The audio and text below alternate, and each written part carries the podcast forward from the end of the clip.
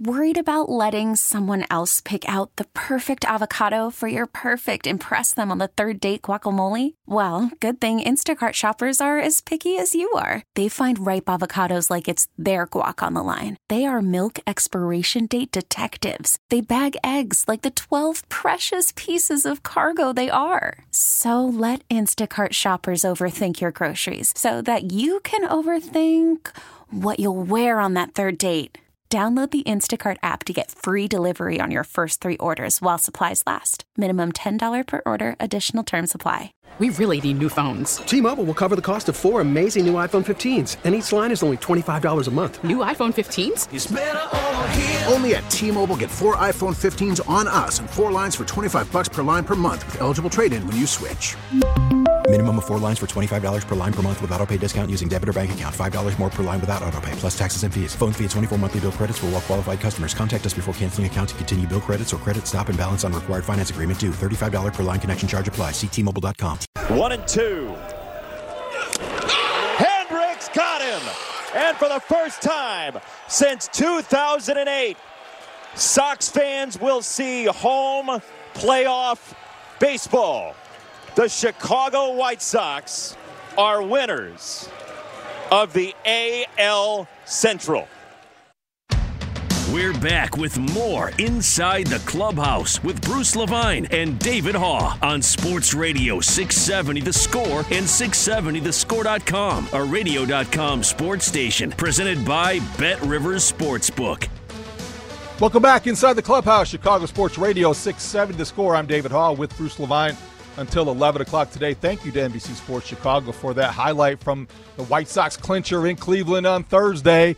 And that brings us to the Scores Guest Hotline, brought to you by Circa Resort and Casino in Las Vegas, home of the world's largest sportsbook, Bruce, and we have a special guest.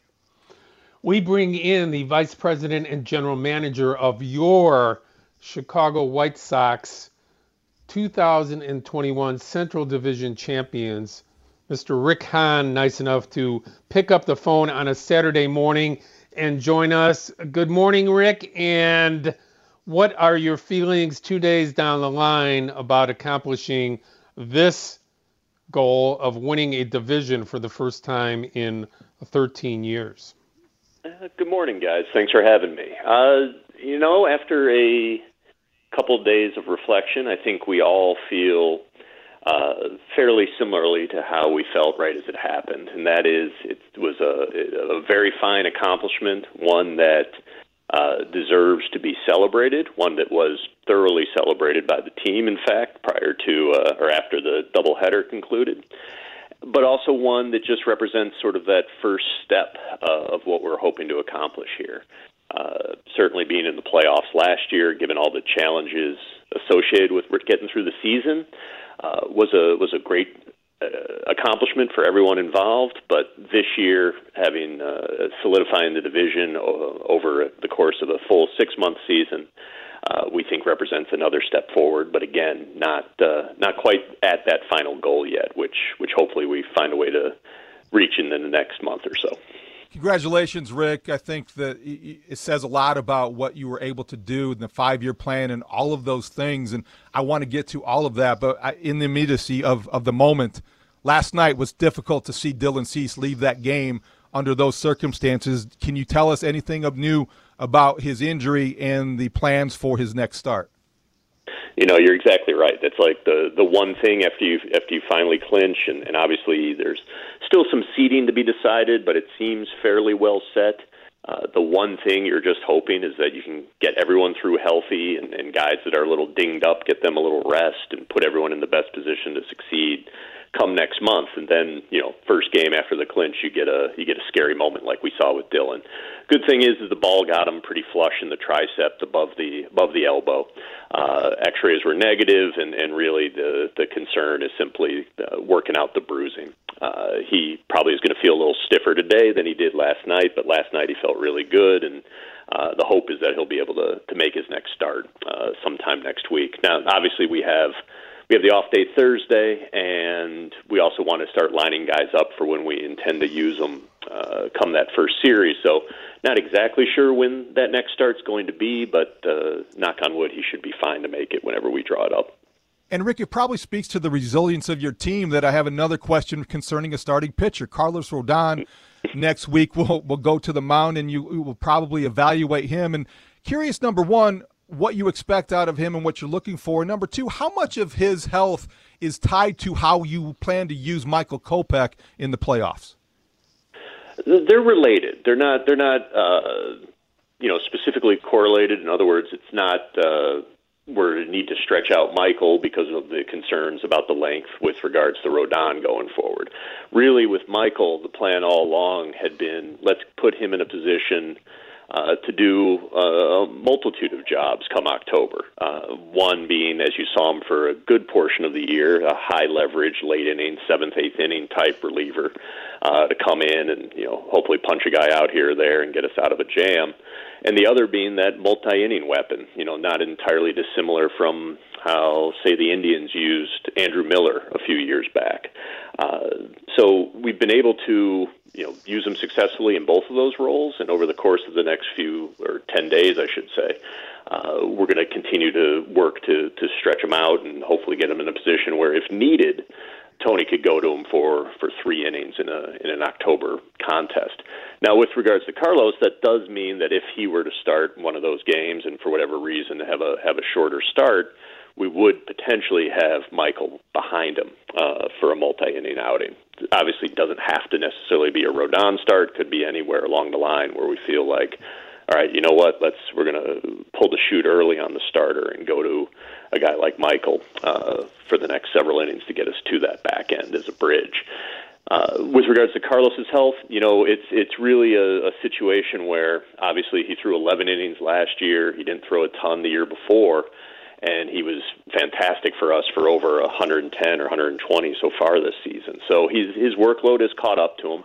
Obviously, we tried to manage it by giving him extra rest and the occasional IL stint as needed over the course of the season. But right now, after uh, doing this for seven months or so, it's it's starting to catch up to him a little hopefully the the extra rest this week and treatment that he's going through helps him put him back in a position of being strong. And and we see uh, positive results from his next start. We're we're able to line him up for for one of those first few games come October. That's the voice of Rick Hahn, the architect and vice president general manager of your Chicago White Sox, your Central Division champions for 2021. And Rick, if you can, I know you talk about team and group and uh, the uh, the overall impact of everybody involved. If you can step back for a moment and and just uh, talk a little bit about yourself, which I know is uncomfortable, hmm. uh, but uh, the idea of where you've come from in your career, uh, what this accomplishment. Uh, I know it's a first step for this year, but what a, what a, this accomplishment is for you and your family personally after all these years. If you would just take a, a few minutes to talk about that, I'm sure uh, everyone will still understand that it's all about the team and the people you work with. Yeah, you you, you hit the nail on the head, and that that's a that's a tough one for me. Um, simply because I do know how many people, ranging from you know Jerry and Kenny at the top, all the way down to our our area scouts and our international scouts, who have been plugging along at this thing for the last several years, and and it's hard for me to individually feel. Uh, I don't know. Uh, it's sort of deserving of credit when I know that that credit should be spread among you know tens of people throughout the organization. I'll, uh, I'll interrupt you. I'll interrupt you here, Rick, and say, what is the feel good for Gene and your your two boys and you as far as where you're where you're at today, and uh, and the earned uh, uh, hoarse throat from two days ago after the celebration. Yeah, you picked up on that and that hoarseness. I was yeah. a little concerned about going on, given the the raspiness here over the last few days. Uh, they're happy that the that uh, their their father and, and husband is a little less grouchy around the house when uh, the the games are a little tight, and that they they sort of know the schedule now going forward a little better. Uh, you know what? It, it, I got an email. How about how about this? I got an email uh, from a friend the other day, and he said something to the effect of it was basically like, thank you for everything you've done for this organization. I wanted to share with you that in 08, my dad took me to the postseason when I was 12 years old, and now thanks to the work of you and others in the organization, I'm going to be able to take my dad to a playoff game for the first time uh, come next month, and and that that's the thing that hits me. That's the personal thing. That that's that's what you you know, having, as you've heard, obviously over the years, having grown up here, having known what it means to how special it is to win in this city, uh, when you hear about that sort of generational impact and fathers and sons and mothers and daughters and, and people's families uh, being able to celebrate this together, that's that's again perhaps a little soft or a little cheesy, but that's that's the part that speaks to me about why I wanted to do this, and and that you know fills me and, and others with the in the organization with a lot of pride, being able to Rick, play a role in delivering that. That had to be in the back of your mind uh, in December of 2016 when you made the move that signaled the beginning of all of this. You trade Chris Sale, and I know that wasn't easy at the time, but it did signal a shift in philosophy from the White Sox organization, I believe. And five years later, here we are celebrating the first division title in 13 years. I guess through those times, and I'm sure they weren't all like uh, good days, there were some bad days mixed in there along the way. What was the prevailing philosophy that I think helped you endure those tough times to know that good days like the ones you're enjoying now were, were right around the corner? It was really about let's uh, keep the focus on the long term and let's try to stack up smart move after smart move. And you're absolutely right. There's no guarantee it's all going to end up with a division championship, much less a, a World Series championship or the sustained success that we need. Uh, but if over the course of time we felt we continue to invest in the future internationally, domestically, with our player development programs, and continue to make good acquisitions or at least smart decisions about acquisitions at the time, that if we do enough of that, we're going to be in a much stronger position than we would be if we were just trying to piecemeal this thing on an annual basis. And along the way, a couple didn't quite go the way we wanted, perhaps, but overall, we were able to stack up enough smart moves and invest in them and surround them with talent that it, was able to uh, continue the momentum head in the right way and put us in the position we're in right now. Rick Hahn joining us for a few more minutes on Inside the Clubhouse. He's David. I'm Bruce. We're talking baseball here on the score 52 weeks out of the year, Saturday mornings. And Rick, um, handling of pitching, in from my perspective, was a, a big reason why you made a change in the manager's role from last year to this year. What has been your perception of how Tony La Russa has fit into that role as manager, handler of pitching and men in 2021? You know, obviously that's uh, one of the of the many strong attributes on his resume. The handling of the bullpen and the pitching staff is certainly certainly on that list. So we we had some inkling of what we were getting and how it was going to play out. Uh, but I feel like the dialogue that we've been able to have with him on a, on a near daily basis, and, and the role that Ethan Katz and Curt Hasler have played, and and and James Kruk and the training staff in terms of trying to monitor workload, trying to be respectful of the fact that you know these guys played 60 games last year, and now we're asking them to get through you know 162 plus. Uh, and there's had to be at times where you've had to, you know, quite frankly, potentially lose a battle in order to win the longer term war to keep these guys healthy and in a position to be productive. Uh, Tony's been uh, in tune with that throughout the year, and, and I think has played an important role in not only helping us squeeze out as many victories as we can, even at times when guys have been a little dinged up or perhaps unavailable, but also help keep that clubhouse environment focused on what matters. Obviously, we want to win every game that we possibly can, but we're playing for something, in our opinion, larger this season than any individual game. So let's at sometimes have to adjust our usage in order to uh, serve that, that longer term greater goal. Rick, you made a trade at the deadline that put the present ahead of the future. Nick Madrigal, Codi Heuer to the Cubs, Craig Kimbrel coming back in return. And the type of season Kimbrel was having at the time, nobody really flinched because you are here to win a World Series this year. That is the mentality. Kimbrel was inconsistent and has been. Last night he was filthy. Struck out the side. That's the guy I think that you need to see in October. But I guess what makes you feel like you're going to see the guy we saw last night in the postseason as opposed to the inconsistent guy that we have seen since he came to the, the White Sox? No, it's a it's a fair question. In fact, yesterday uh, when I got back to Chicago, uh, I went by my parents' house in the afternoon and dropped off, you know, a couple of Central Division championship hats for him.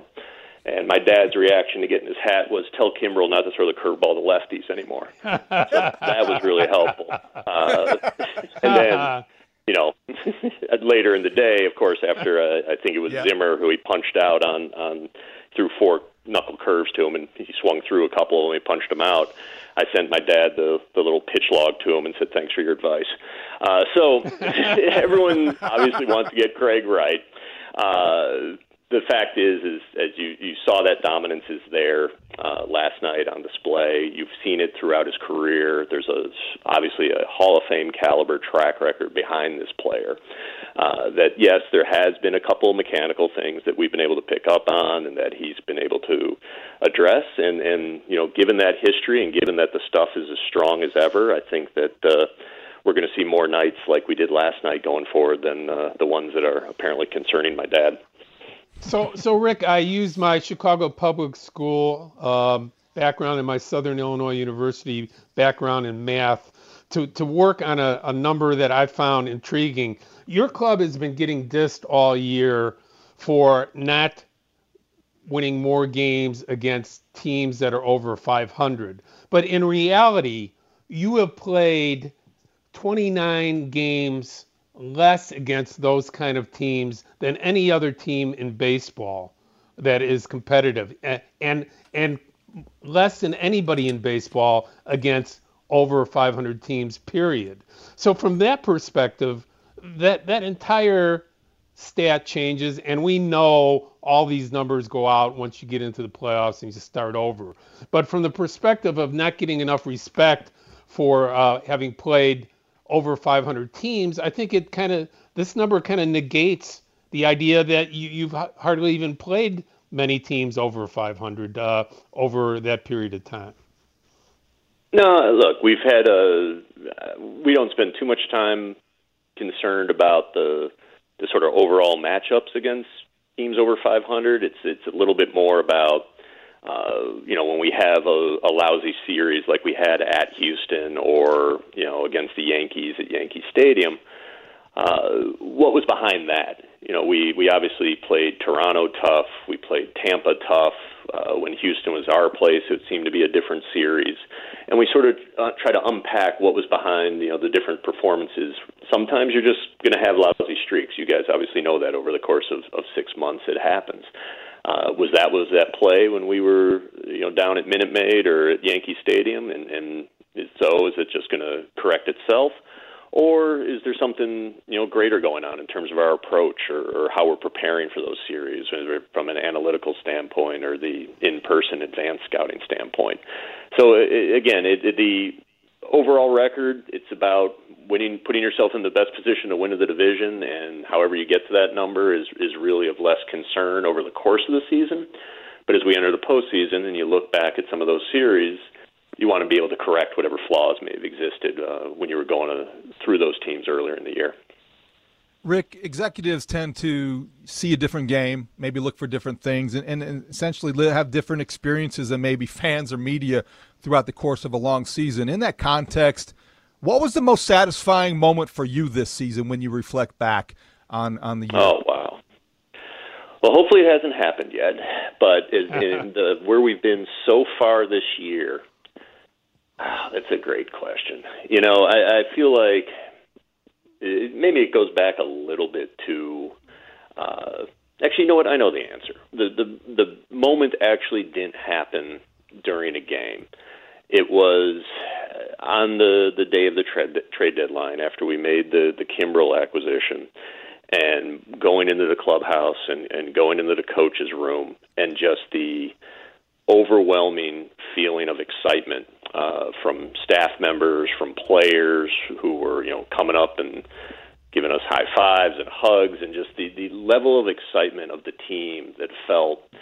Uh, not only are we a really good team with a, good chance of getting to the postseason, but this organization is doing everything in their power to put us in the best position to succeed. And just that feeling that everyone being on the same page, and that yes, uh, this is the you know this hopefully the start of a good era and and the culmination or the or the, the positive side of a of a successfully completed rebuild, which required organizational alignment.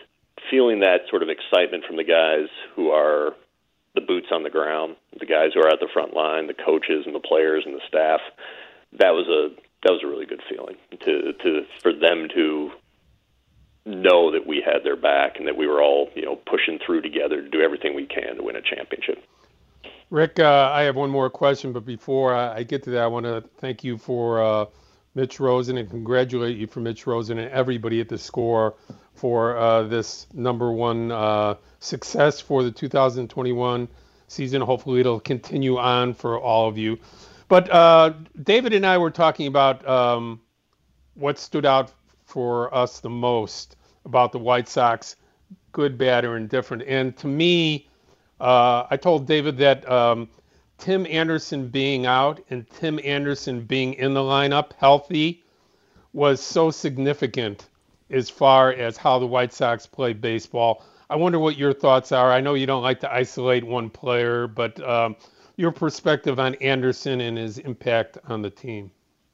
No, you guys, you absolutely hit the nail on the head. It's it's just a different dynamic, especially on offense when when Tim's in the lineup versus when he's not. There's a, a greater energy. There's obviously a stronger offensive production, and he really plays an important role in in setting the tone. You know, it's it's and after after we clinched uh, the other day when you know he and I, you know, ran into each other in the clubhouse and embraced. I, I said that to him directly.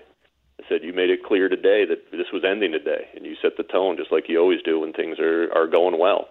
And and I think he embraces that role. Uh, part of it being one of our guys, a homegrown guy who has been through us, you know, through it all with us through the rebuild, and now on this other side of it.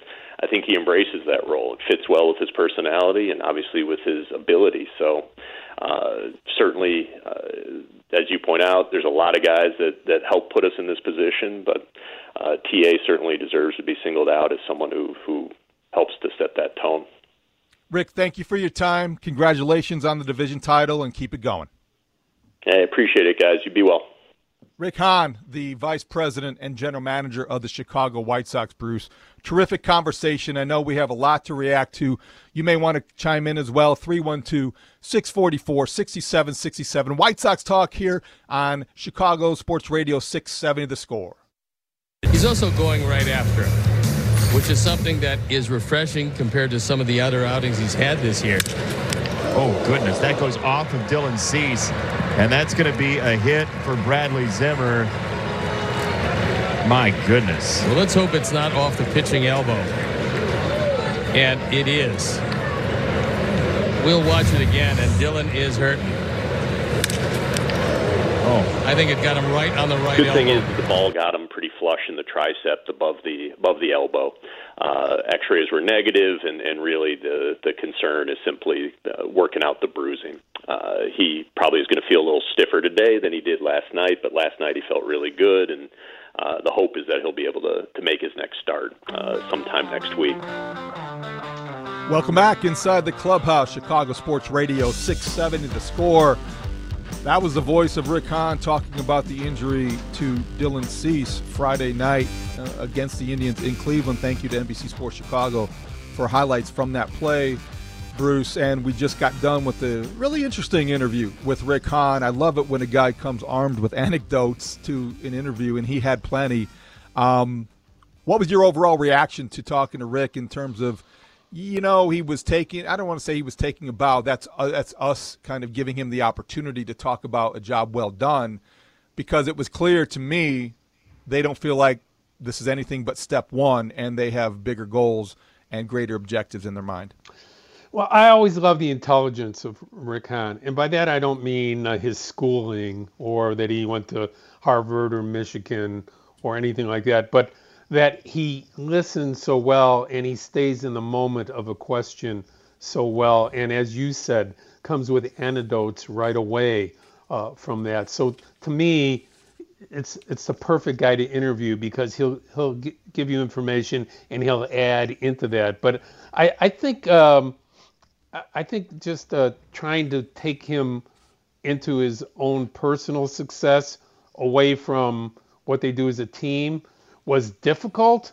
And I like that in an executive. I really enjoy the fact that uh, he doesn't put himself above other people, that he really does, as you heard, include Jerry Reinsdorf and and Kenny Williams right away as being part of that uh, three-headed monster that runs the Chicago White Sox, with a lot of other people who are very essential uh, to that as well. So he doesn't lose track of that. Um, I think his his sense of humor and intelligence comes through. And uh, on a personal side, uh, he's just a really good guy uh, and uh, and uh, somebody that I've become friends with over the years. Something you can you can do both personally and professionally. Although those relationships change, as you know, David, having yep. done this for as long as you have, where you bounce back between we're friends, but you ask me something or say something about me, um, I'm going to react to you like I don't know you, you know, because uh, that's the nature of business. And being able to separate the two is uh, essential and sometimes very difficult. What was your reaction to Rick Hahn's interview? 312 644 6767. Let us know because I think there was a lot there, Bruce. Okay, so compliments, they can come later. Context in the now, he talked about Dylan Cease. We heard the hope that it is a bruise that they can work through uh, when Dylan Cease wakes up today and he can make another start. Did you hear anything that gives you pause when expecting the best case scenario when it comes to who is probably the White Sox number three starter heading into October? I think the thing that stood out the most was uh, the stuff about Rodon. Okay.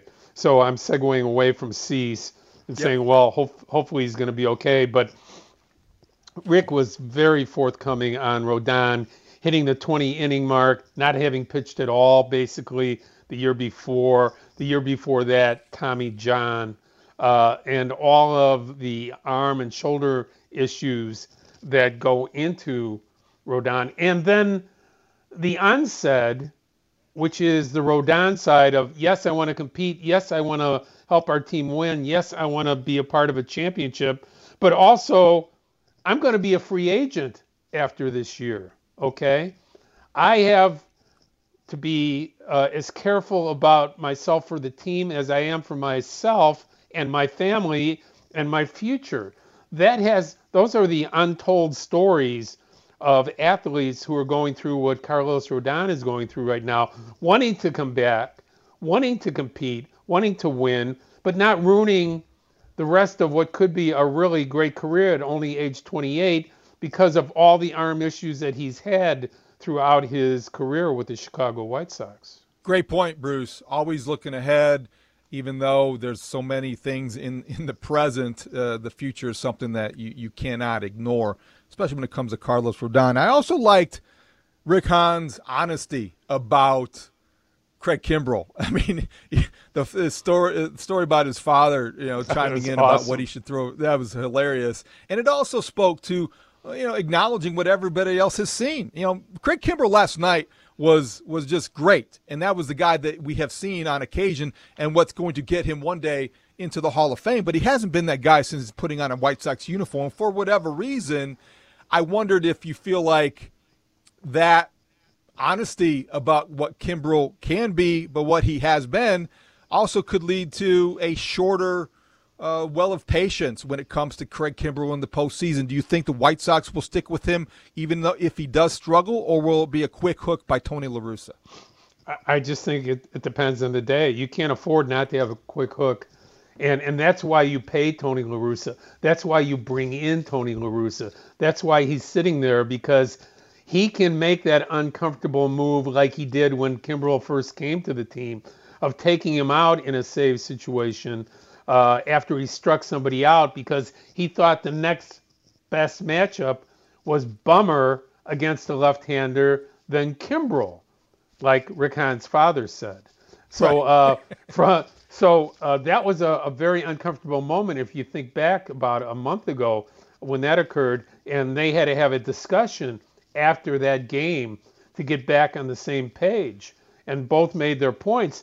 That's why you have a manager like that. But as far as Kimbrel's success or lack of success, in this day and age, David, people expect video game results. They expect you watching a video game, uh, MLB the show. You're watching a uh, a documentary of results of numbers that have been predicted, projected, and results that should occur, and they just don't always happen. And that's the still the joy, excitement, and sorrow of watching live professional sports at its highest level. And that's what Chicago fans are going to get to watch here with the Chicago White Sox over the next three or four weeks, or hopefully more than a month going into a World Series. 312 644 6767. The score listener line is powered by BetQL. Bet smarter, beat the books. Download the BetQL app today or visit BetQL.com. That's where we find Scott in Highland Park. Scott, welcome inside the clubhouse. Hey, guys. Uh, listen, terrific interview with Rick Hahn. Uh, boy, he sure deserves so much credit for putting this team together.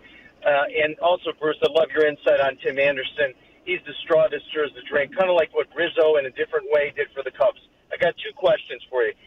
With Keuchel, don't you think uh, it's clear that Dallas has got a lot of experience, but he's not going to be a starter? Do you think Tony should be maybe using him in the middle of the long relief to get him ready, you know, for the playoffs? And are you concerned about the lack of velocity with uh, the decrease in velocity with Kimbrel? Great show. I'll hang up to listen to what you have to say. Good question, Scott. Bruce, the, the decline in velocity is something from Kimbrel. I think that he has been up and down, but what are your thoughts on, on Keuchel? I hadn't considered giving him a cameo as a reliever in the final week of the season. See, with a starting pitcher his whole career, you can't bring him in to a middle of an inning. Okay, it's impossible. he doesn't have uh, the muscle memory to be able to just warm up with 12 pitches and come into a game. So if you're going to use Keuchel as a relief pitcher, he is going to have to, just like if you think back to the World Series and you think how the Cubs used uh, Jon Lester in Game 7 of the World Series, you have to remember that it was scripted by Joe Maddon. And Joe Maddon had to wear it even after winning a World Series because it didn't all work out quite as well as the script uh, was written down. And the fact that you're going to have to plan ahead for Keuchel to get the proper amount of pitches in before you bring him into a clean inning. That's the only way he's going to be successful for you is if you uh, say, well, um, you know, Rodon's starting this game, but if he's having trouble, we start to warm up Keuchel, and he automatically comes in in the fourth inning or the fifth inning. That is something to keep in mind because this is not a guy that can just get up, throw 15 pitches, come into the ball game, and, and be and feel like he's going to be able to get people out. And it speaks to how inconsistent he has been, frankly, that you are more inclined to consider the experiment, if you will, of Michael Kopech opening a game with three innings, if you will, uh, then going to Dallas Keuchel, a veteran who basically you signed for October. You signed for his presence, but he's not been that guy, even though last time out, a little bit better, Bruce, but 11 hits, scattering those, only two runs. You'd like to see some more consistency. Maybe he can build off that yeah. in his next start heading into October. D- ditch the def- ditch the defensive switching and metrics when Keuchel is out there. He's a ground ball pitcher. He's giving up harder barrel contact. Deepen up your defensive players. Have them play their natural position, and you have a little bit better chance of Dallas Keuchel being successful. What do you mean there? What, what do you mean about who, who are you talking defensive, about specifically? Defensive switching has hurt pitchers like Keuchel who have lost some of their stuff along the way right. and are getting and are getting barreled more than often. The balls are going through harder, okay, but they're also going through positions where the defense you know, rightfully so. The metrics are, are, are not always they're not they're not always hundred percent, but they're smart. But in a ground ball pitcher situation like Keuchel, just give him the confidence that people will be at their normal positions and he can pitch his normal game. What's going on between the ears of Keuchel when he looks at his defense is just as important as where they're standing when he's pitching a game. Bruce, you just touched on something that I think is my biggest concern for the White Sox heading into October. I do kind of align myself with Steve Stone when he says, you know, the postseason and the regular season aren't as connected as some people want to believe based on those numbers. But I look at the White Sox, I don't really have that many concerns about their lineup I think they're going to hit. I trust their starting pitching. I, I think their bullpen might rise to the occasion. Defensively, I'm concerned. I think that when you're in the playoffs – when you have a team that wins, they typically are ones that play tight defense and they're smart on the bases. Those are the two areas that, frankly, I worry about the most with the White Sox in October.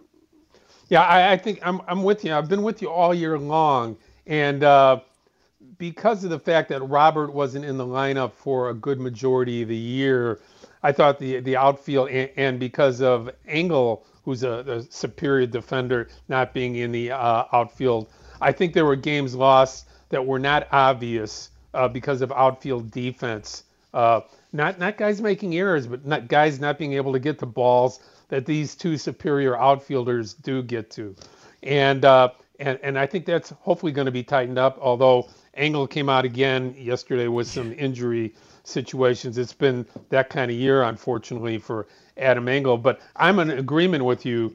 You know, people uh, get nauseated when they hear me talking about pitching and defense, or Stone talking about pitching and defense, or you talking about pitching and defense, because it's not very exciting. It, right. It's you know, there's no 450 foot home run attached to it. There's no, you know, so, no no tremendous substance that you can put on on any comment that you make, other than when you've watched enough baseball and you know baseball, you know you don't win without it and and to have Anderson at top form at shortstop and Robert at top form at center field, those things are going to make a difference in postseason if they're out there performing at 100%. And as disappointing as Cesar Hernandez has been at second base, hitting and, and however you want to describe your disappointment with him at the bottom of the batting order, he could justify that deal with one big play in October because he is a gold glove second baseman. He is a guy that gives you a little bit better feeling about your defensive infield. So that that possibility still exists and you're exactly right. Defense and pitching, it's all about that in October.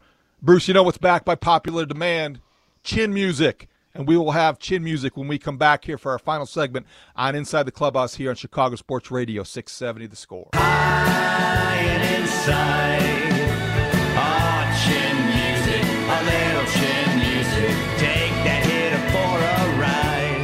Time for some chin music.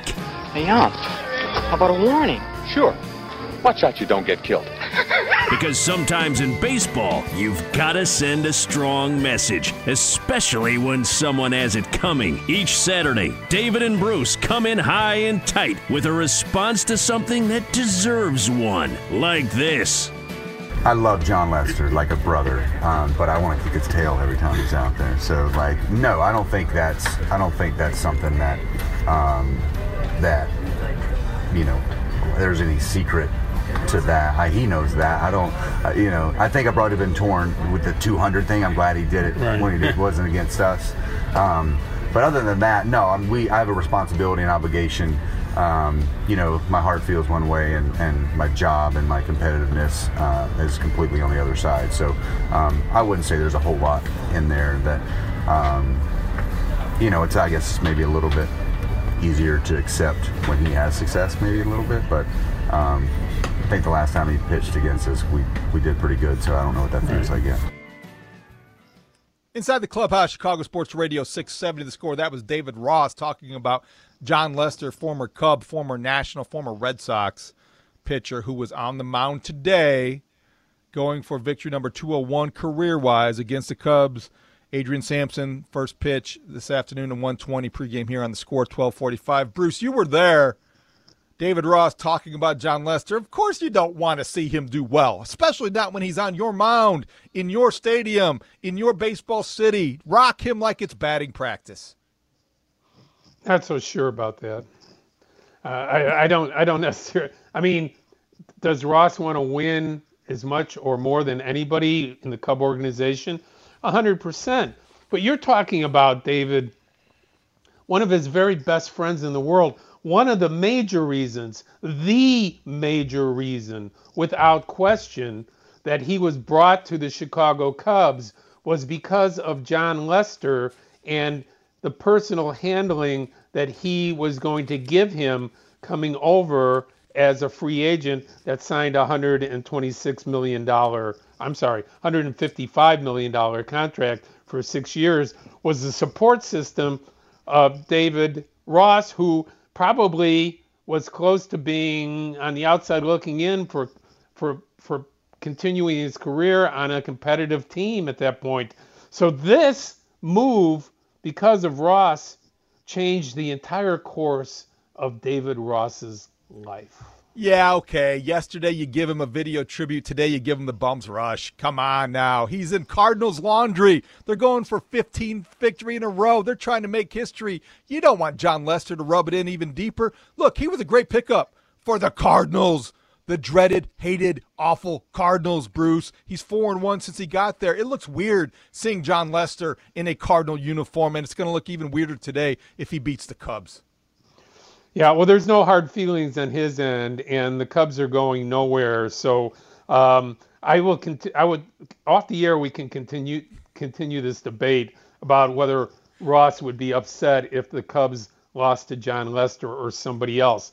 I don't doubt that David Ross is upset about a loss every day, and in, in particular, an ugly loss like the second game of yesterday's doubleheader because that was one of the worst Cub losses that I've watched from a competitive side in many, many years. This is as far as I'll go, Bruce. I want Cardinals White Sox in the World Series. I want that drama, and then I want Sox to sweep and maybe have Jon Lester on the mound for game four. How's that? It's all right. I wouldn't mind Brewers White Sox either. People to thank in particular Adam Studzinski for a job well done as our great producer. Rick Hahn for joining us, taking some time out to be with us today in a great interview. David, thank you. We also uh, want to remind people I can be found on Twitter at MLB Bruce Levine and on our website at 670thescore.com. I write every day for about the White Sox and Cubs. I will talk to you next week, David. Thanks, Bruce. Great job. Mark Grote is next. Chicago Sports Radio, 670 The Score.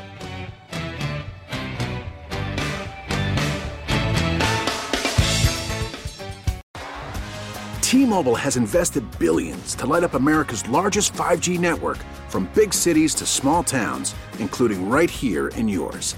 And great coverage is just the beginning. Right now, families and small businesses can save up to 20% versus AT&T and Verizon when they switch. Visit your local T-Mobile store today.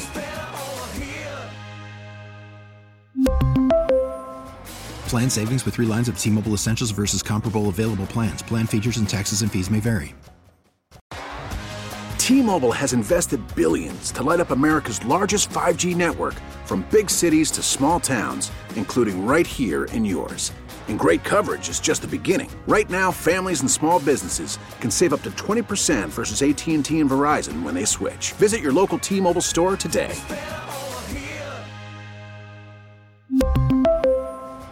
Plan savings with 3 lines of T-Mobile Essentials versus comparable available plans. Plan features and taxes and fees may vary. Spring is a time of renewal, so why not refresh your home with a little help from Blinds.com? We make getting custom window treatments a minor project with major impact. Choose from premium blinds, shades, and shutters. We even have options for your patio, too. Blinds.com invented a better way to shop for custom window treatments. There's no pushy salespeople in your home or inflated showroom prices. Our design experts can help you find the perfect window treatments on your schedule. We'll even send free samples directly to you. Plus, we can handle the measuring and installation for you. Unlimited window treatments installed for just one low cost. And with Blinds.com, you'll always get transparent pricing, no hidden fees. Our free shipping and 100% satisfaction guarantee can put the spring back into your step and into your home, too. Shop Blinds.com right now and save up to 45%. Up to 45% off for a limited time at Blinds.com. Blinds.com. Rules and restrictions may apply.